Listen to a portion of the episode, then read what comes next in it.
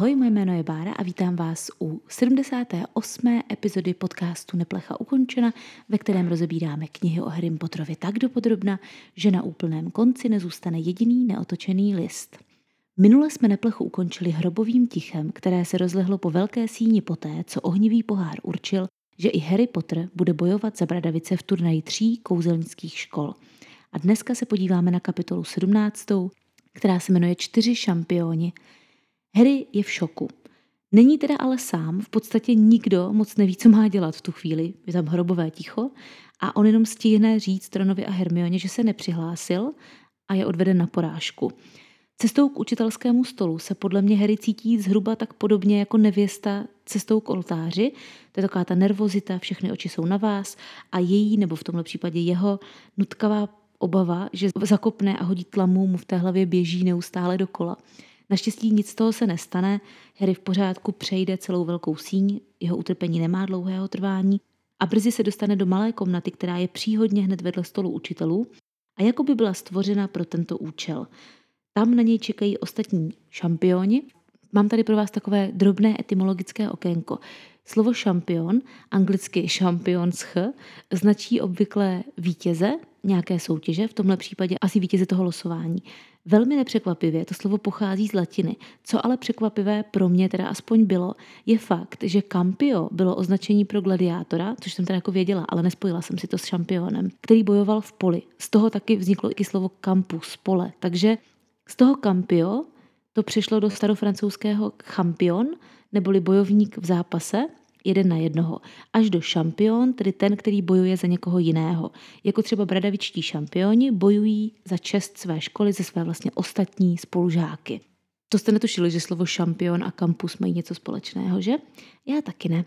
Fleur si myslí, že je Harry poslíček. Vůbec jí nenapadne, že by existovala varianta, ve které by mohl být jeden z jejich souputníků. Tak naštěstí Harry to nemusí říkat a za něj to rozsekne ludopytloun, který vběhne dovnitř a šampioni nechápou, jak se to mohlo stát. Upřímně, já jsem to za těch posledních dvacet let, co tuhle tu informaci mám, taky úplně nepochopila. Přesně jak říká Fleur, je totální blbost, aby se turnaje tří kouzelnických škol zúčastnil čtvrtý šampion. To prostě jako, pardon, ale my tady v tuhle chvíli máme v tom turnaji dva bradavické soutěžící a tři členy poroty z Británie. To je, kdybyste pořádali Eurovision Song Contest, doporučuji ten film, je to strašně blbý a strašně dobrý. Pořádal se v Británii a Británie by tam měla dvě kapely, jako jediná prostě. Docela zvláštní je, že první, kdo za nimi přišel, byl právě ten pytloun a až zhruba o pět minut později dorazí i zbytek skupiny. Tím zbytkem skupiny mám na mysli Skrka, Madame Maxim, Karkarova, Brumbála a jeho obvyklé pohůnky McGonagallovou a Snapea. Ono je celkem zajímavé, že od začátku knih, kdykoliv se něco děje, vždycky sebou Brumbál bere McGonagallovou a Snapea a občas ještě zrovna učitele obrany proti černé magii, který v té škole je. Kdybych já osobně byla Kratiknutem nebo Prýtovou, tak bych se cítila poměrně dost méněcenně a hlavně teďka už je to tak normální, že vlastně nikdo ani neřeší, co tam sakra dělá Snape. Já chápu, že tam je McGonagallová, protože to zástupkyně ředitele Brumbálova pravá ruka, ale Snape v podstatě v očích kohokoliv jiného než nás a Brumbála je jenom obyčejný učitel lektvarů. Ale i tak z nějakého důvodu, kamkoliv se vrtne Brumbál, tam má v patách Snapea. Fleur se o Harrym vyjadřuje jako o malém chlapečkovi a absolutně neřeší, že je to naše nová celebrita, nějaký prostě Harry Potter, co se byl Voldemorta, serepes. Harry ho to pobuřuje. Teda ne to, že ho nevnímá jako celebritu, ale to, že ho označuje jako malého chlapečka. A najednou by byl vlastně asi trošku rád, kdyby si všimla, že porazil Lorda Voldemorta. Oba ředitelé se vztekají docela oprávněně, podle mě hned ze dvou důvodů. Ten jeden důvod je to, že samozřejmě dva šampioni a ten druhý důvod je, že Harry mu je čtrnáct let. Tudíž oni si zúžili výběr na sedmnáctileté a starší žáky a teďka Bradavicím prošlo, že jeden z jejich šampionů bude mít čtrnáct, no tak to nevím, to mohli dovést všechny svoje žáky. A teď budu citovat. Hodil si do poháru lístek se svým jménem, Harry? Zeptal se Brumbál klidně. Já vím, to je naprostý evergreen všech diskuzí, ale musím to tady zmínit, to by nebyl podcast o Harrym Potterovi, kdybych to neřekla. Tady je totiž nejzásadněji vidět rozdíl mezi Brumbálem v knize a ve filmu. Ale já teda musím říct, že mě ta filmová verze vlastně nevadí, nějak mě to neuráží a docela se mi líbí, že tam má Brumbál trošku víc energie, Víc mu věřím, že je to opravdu ještě takový bojovný dědeček v podstatě. Nedivím se ani, že je z toho ve stresu trošku. Ve filmu to vypadá, že se stalo něco, co nečekal. Zatímco v knize ten Brumbál působí jako, že ho to vlastně nepřekvapilo, což Brumbál působí v knize vždycky. Jeho nikdy nic nepřekvapí. Jediný moment, kdy ho něco překvapí, tak je podobně na konci čtvrté knihy. Na druhou stranu v knize je hezké, že Brumbál zcela evidentně Harrymu věří, protože se ho zeptá, hodil si ten pergamen do poháru, Harry řekne ne a on mu to věří. Na druhou stranu on mu to věří, protože asi ví zhruba, co se tam děje. Zajímavý je ale ten druhý Brumbálův dotaz. Ten je, jestli Harry požádal někoho staršího, aby lístek do poháru hodil za něj. To nám říká, že Brumbál od začátku věděl o jednoduchém řešení, jak tu jeho věkovou hranici obejít, a vůbec ho neřešil. Přitom já navrhuji velmi jednoduché a efektivní řešení, které funguje dokonce i pozor bez kouzel. Stačilo by, aby u poháru celou dobu někdo stál a každého, kdo do něj chce hodit lístek, zkontroloval, ujistil se, že ho háže sám za sebe a ani by se na to nemusela používat kouzla a tohle by bylo vyřešeno. A ono jako tyjo, celkově ta magická linie je blbost. Ono obecně stačilo, aby tam někdo stál a kontroloval dětem věk. Normálně by dostali od všech ředitelů seznam všech žáků, kterým bylo sedmnáct a víc. Postupně by si je odškrtávali. Cedrik Digori může, tomu bylo sedmnáct, Cedriku běž, ukaž občanku, můžeš. Já vím, my nevíme, jak oni to mají s občankama nebo s nějakými průkazy totožnosti, ale předpokládám, že nějaký způsob, jak zjistit, kterým studentům je nad osmnáct let nebo nad sedmnáct let, existuje. Tohle je asi poprvé, co by bylo jednodušší magii nepoužít, než použít, podle mě. Karkarov označí Skrka a Pitlouna za ehm, nestranné porotce a já upozorňuji, že koncentrace důležitých ehm se knihu od knihy zvyšuje. V příštím díle si jich užijeme opravdu hodně. Skrk si stojí za tím, že Harry se zúčastnit turnaje musí, že jinak to nejde, a já tady uvažuji nad tím, jestli měl Skrk junior tady v tom momentě pojistku v tom otci, kterého tady on v tu chvíli už drží pod impériem, a že proto se tady ještě pan Skrk do Bradavic podíval. Já si myslím, že jo, že Skrček ho poslal do Bradavic pod tím impériem čistě a jenom proto, že mu přikázal, že musí trvat na tom, že Harry se za každou cenu musí toho turnaje zúčastnit. Protože my vlastně ani jako nevíme, jestli Harry nutně opravdu musel být šampionem, protože oni se pro potvrzení všichni obrátí na Skrka seniora, jenomže ten je pod impériem na, a na příkaz Skrka juniora by jim to potvrdil, i kdyby to nebyla pravda. Ten jeho plán Skrka juniora je fakt, fakt chytrej podle mě. Má to pojištěný z vícero stran. Ale teda pravdou je, že tady v té scéně Skrk jenom potvrdí, že Harry se turnaje zúčastnit musí, ale ty Karkarovovy námitky mnohem víc odráží Pitloun, což je opět způsob, jak z něj udělat trošku víc podezřelého. Potom vstupuje do místnosti Moody, který doteď asi dojídal večeři, nebo nevím, a prozrazuje, že je evidentní, že Harryho jméno do poháru někdo hodil, aby se ho musel zúčastnit a ideálně se tak zabil u toho. Geniální, koho by napadlo, že ten, kdo to celé zosnoval, je ten, kdo na to všechny upozorní. Nikoho. Proto podle mě Moodyho nepodezříval v podstatě nikdo. Madame Maxim se zlobí, že si Bradavice si snaží si z toho jablíčka ukousnout dvakrát. To je anglický idiom two bites of the apple, který zůstal přeložen doslovně, protože ona je úplně evidentní, co to znamená. Dostat druhou šanci nebo příležitost. Já jsem hledala nějaký český idiom, který by byl tomuhle podobný, ale podařilo se mi vymyslet jenom sedět jednou prdelí na dvou židlích, ale to se do dětské knihy asi úplně tolik nehodí a hlavně se to nehodí k Madame Maxim. Protože představa, jak říká, Brumbále, vy chcete sedět jednou prdelí na dvou židlích. Nevím, no. Moody je dokonce i ten, který řekne, že někdo chce asi Harryho zabít. A dokonce jim i vysvětlí, jak to celé udělal. Že bylo potřeba ten pohár ošálit nějakým mocným matoucím kouzlem, aby si myslel, že se jedná o turnaj čtyř kouzelnických škol a že Harry je jediný uchazeč z té poslední školy. Mě by hrozně zajímalo, za jakou školu ho Moody přihlásil. Už jako dítěti mi tohle vrtalo hlavou, co bylo na tom papíru napsané přesně. Karkarov ho zesměšňuje, že těm jeho konspiracím se nedá věřit, protože prý Moody rozbil na padrť dárek, který dostal k narozeninám, protože si myslel, že to je baziliští vejce. Ve skutečnosti to byly kočárové hodiny. Hurá, další typ hodin. A co má sakra Moody s těmi bazilišky? Tohle teda už bazilišek je i v originále, žádný cockatrice, ale prostě Moody se bojí asi opravdu hodně bazilišků. Kočárové hodiny, neboli carriage clock, jsou přesně to, co si pod tím názvem představíte. Hodiny, které patří do kočáru. Byly vyrobeny poprvé v roce osmnáct dvanáct pro císaře Napoleona ve Francii A tehdy se jim taky říkalo úřednické hodiny, protože zejména úředníci je vozili v kočárech, aby věděli, kolik je hodin, která bije doslova. Jsou hranaté nebo oválné a opravdu by byly ideální schovkou pro vejce takového nějakého většího živočicha, řekněme pštrosa nebo baziliška. A taky to dřív býval mimochodem tradiční dárek pro úředníky, kteří odcházeli do důchodu. To se potom přetransformovalo v takové ty obligátní náramkové hodinky s nápisy jako Jardovi za čtyřicet let služby pro svozné centrum odpadu Vyšší Brod, a tak, které každý bývalý zaměstnanec svozového centra odpadu Vyšší Brod nosí až do své smrti s hrdostí. Brumbál Moodyho zastaví slovem Alastore a Harry nechápe, co to má být Alastor. A až pak mu dojde, že pošuk nejspíš nebude Moodyho skutečné křestní jméno. Bravo Harry, výborně. No a Snape vypadá skoro tak rozzuřeně jako Madame Maxim a Karkarov.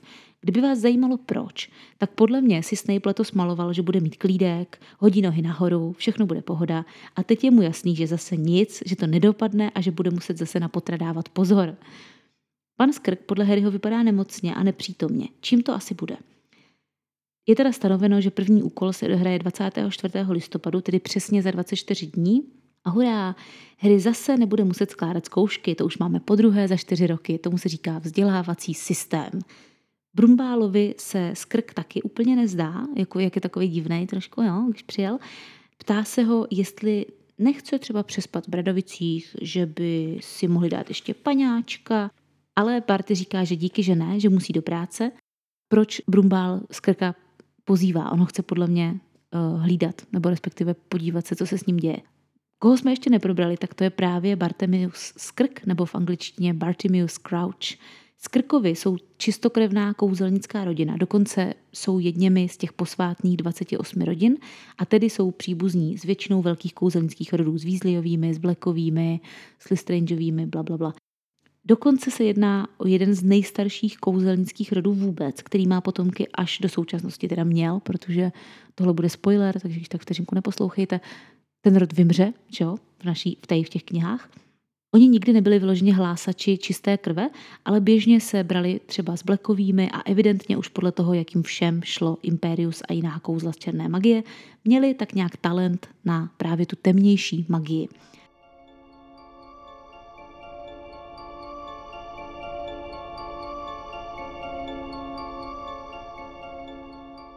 Bartemius je jméno biblické a byl to muž, který byl celý život slepý, až do chvíle, kdy je Ježíš jako zázrakem uzdravil. Proč J K. Rowling zvolila tohleto jméno, může mít hned několik důvodů. Pan Skrk je zaslepený tou svojí touhou pomoci a po funkci ministra kouzel a on absolutně nevidí, co to dělá s jeho okolím, co se děje za jeho zády, jeho syn, co dělá místo toho, aby byl ve škole a učil se. Doslova to jméno znamená taky syn cti. A pan Skrk staví svoji čest nade vše, i nad vlastní rodinu. Navíc to pak hezky sedí i na Skrka juniora, který to jméno podědil. Ten je totiž zase zaslepený tím svým obdivem k Lordu Voldemortovi, nevidí lásku své mámy, své skřítky a tak dále. Prostě jsou to dva slepejši, slepí ze slepejšova. Mimochodem je super, že J K. Rowling pojmenovala oba dva stejně. To se v knihách obecně moc nedělá a v Harry Potterovi taky ne, úplně často, aby to nebylo matoucí. Já si teda vybavuju z Harryho Pottera jenom Toma Riddla a Toma Riddla juniora, kterého ale Rowlingová přejmenovala na Voldemorta, že jo, aby to nebylo tak zmatené. Takže tohle je super. Akorát teda je někdy náročné potom říkat Skrk junior, Skrk senior, Skrček, nevadí. A ten Skrk, já jsem si vždycky myslela, že to bude souviset nějak se strč prst skrz krk, jo, skrz krk, skrk. Ale chyba lávky, je to odkaz na toho Skrčka, Skrčence, kterého ráda používám. To crouch totiž znamená skrčit se, poklonit. A to je přesně to, co Skrk junior dělá. On se krčí před vznešeným Lordem Voldemortem, klaní se mu. Navíc docela zajímavě, i když si myslím, že to je teda spíš náhoda, v Británii teče řeka, která se jmenuje Crouch a ta ústí do Severního moře, ve kterém leží co? No přece Azkaban. No a potom je tady ještě jedna taková věc. Tu nemám teda nějak potvrzenou, ale mně osobně vždycky přišlo, že v tom jméně Crouch Rowlingová možná i využila podobnosti s cockroach, neboli šváb. To totiž k Skrkovi mladšímu taky podle mě pěkně sedí. A pokud by vás zajímalo, jak tohle příjmení souvisí se seniorem, tak mi připadá, že Skrk senior se zase celý život krčí před autoritami a má takový až jako nebývalý respekt, jo? Že on jako nikdy neudělá nic špatně, krom toho teda, že osvobodí svého syna z Azkabanu na přání manželky a pak ho schovává pod impériem, protože se bojí nebo má respekt k autoritám. Skrk to Brumbálovo a Pitlounovo přemlouvání, ať si s nimi dá ještě frťana, odmítá a říká, že se musí za každou cenu vrátit do práce. Hostina začala, předpokládám, zase v šest večer cca, takže je zhruba mezi osmou a devátou hodinou. To tu máme dalšího extrémně pracovitého zaměstnance ministerstva. Já si myslím, že na ministerstvo by si možná měl někdo došlápnout, protože evidentně nějakou standardní pracovní dobu moc neřeší, tam se prostě jede dvacet čtyři sedm. Chudák Brumbál, ani Karkarov a Maxim si s ním nechtějí dát večerního panáka, takže bude muset jít nalít tomu Pitlounovi, který jediný chtěl. S tím se mu ale na druhou stranu bude pít podle mě docela dobře, takže já si myslím, že si ve výsledku nestěžuje, pokecají o fanfarpálu a dobrý. Brumbál předvídá, že se ještě v jednotlivých kolejích šampionů bude slavit, pravdu má děda. Všimněte si, že Harry celé tady té kapitole v podstatě krom jednoho ne na dotaz, jestli hodil své jméno do poháru, zatím nic neřekl, neřekl ani fň. Což je hned v zápětí vysvětleno, protože Harry má pocit, jako by mu z hlavy vybrali mozek. To znám, ten pocit mívám občas taky.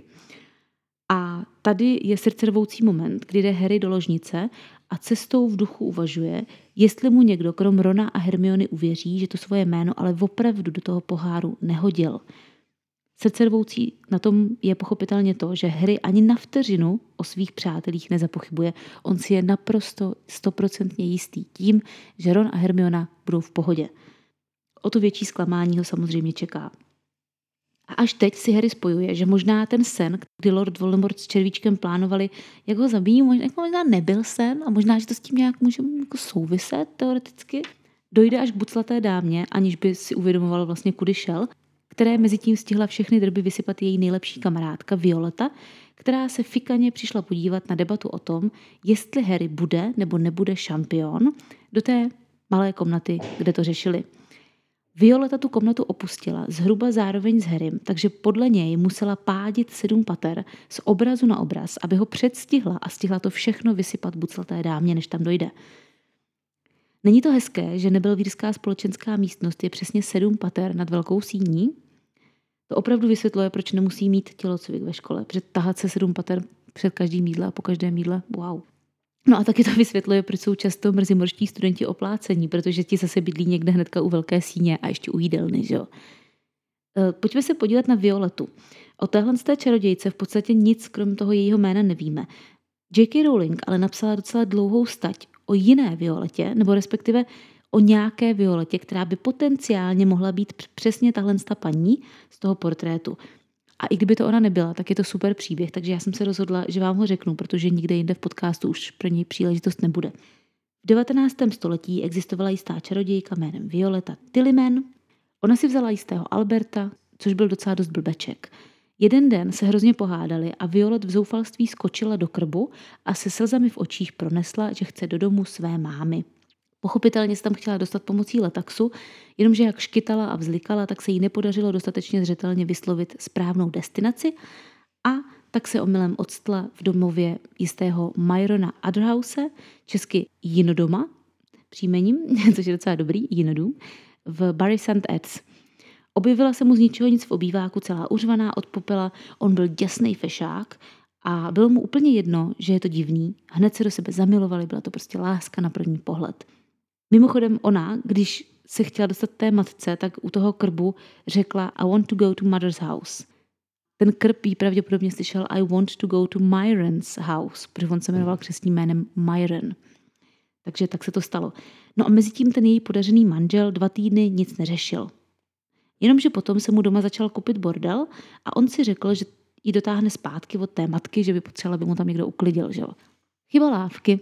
U tchýně zjistil, že tam Violeta vůbec nedorazila a že už je dva týdny vlastně nezvěstná. Nejdřív to té tchýni nevěřil, protože, jak jsem říkala, dost blbeček, takže jí prohledal celý barák, pátral potom, že se Violeta před ním schovává a pak zjistil, že jako fakt ne. A začalo obrovské halo. Všichni kouzelníci ji začali hledat. Několik měsíců spousta lidí odmítala cestovat pomocí letaxu, protože se báli, že se jim to taky stane. No, ale potom postupně se teda nenašla, léta ubíhaly, pomalu se na ní pozapomnělo, všechno se vrátilo v prakticky do starých kolejí. Akorát Albert, ten její manžílek, tak ten pochopitelně nikdy nezapomněl, ale tak jsem už nikdy necestoval a navíc se konečně naučil i uklízecí a zašívací kouzla, žil sám, naučil se prostě o sebe postarat i bez Violet. No a co se stalo s ní? Ta celých dvacet let až do smrti toho Alberta, toho jejího manžela, potají žila s Myronem Adrhousem v tom Bury Saint Edmunds a měli spolu krásných sedm dětí. To je, zdá se, jediný dochovaný záznam ze světa Harryho Pottera o nemanželských dětech, protože jinak všichni, u koho víme původ, jsou ze svazku manželského. Dokonce se domnívám, že i Voldemortova máma jeho tátu světovanýho před ten oltář dotáhla, jestli se nepletu. To je třeba podle mě i docela ukazatel toho, jak manželství vnímá sama autorka, protože evidentně pro ní je téměř nemyslitelné, že by se děti rodily do vztahu pouze partnerského. Ale tak zase jako ty knihy vznikly v devadesátých letech, kdy bylo poměrně neobvyklé, aby se děti rodily do nemanželského vztahu. Vzhledem k tomu, že ten příběh docela dost zamával kouzelnickým světem, ten o té Violet Tillyman, je možné, že byl vytvořen i její obraz a že dodnes visí právě v Bradavicích a že se jedná o tu stejnou osobu. Ale říkám, nevíme to s jistotou. Tady přichází vysvětlení toho, proč letošní heslo do společenské místnosti není nic vznešeného jako Caput Dragonis nebo Fortuna Major, ale třesky plesky. Buclatá dáma se ho totiž hnedka chce vyptávat a říká mu, že ale všechno už bez tak ví od Violet a jestli to je pravda, a Harry jí místo no comment říká rovnou heslo, tedy třesky plesky. Kvůli tomu se drahá Violet na chvíli urazí, protože se domnívá, že Harry tvrdí, že to, co ona přišla, nebo přišla, přiběhla vyslepičit buclaté dámě, jsou nesmysly a ne šťavnatoušké drby. Brumbál se nemýlil, protože v Nebelvíru se skutečně slaví. Fred a George sice Harry mu nevěří, že se nepřihlásil, ale je jim to vlastně fuk. Oni to zase jako nějak neřeší, spíš jim to možná i imponuje.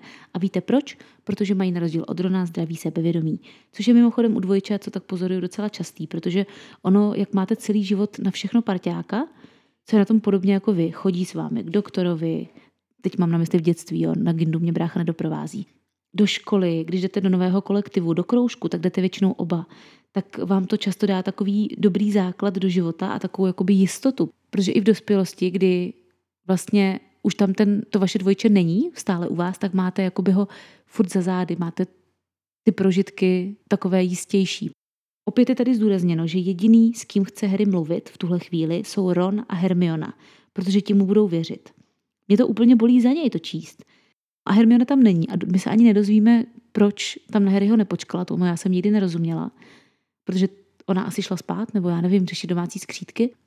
Hned jakmile Harry dojde do ložnice, je mu jasné, že to nebude jen tak, že je něco blbě, protože Ron se chová divně. První Ronův dotaz na Harryho je, jestli se přes tu věkovou hranici dostal v plášti.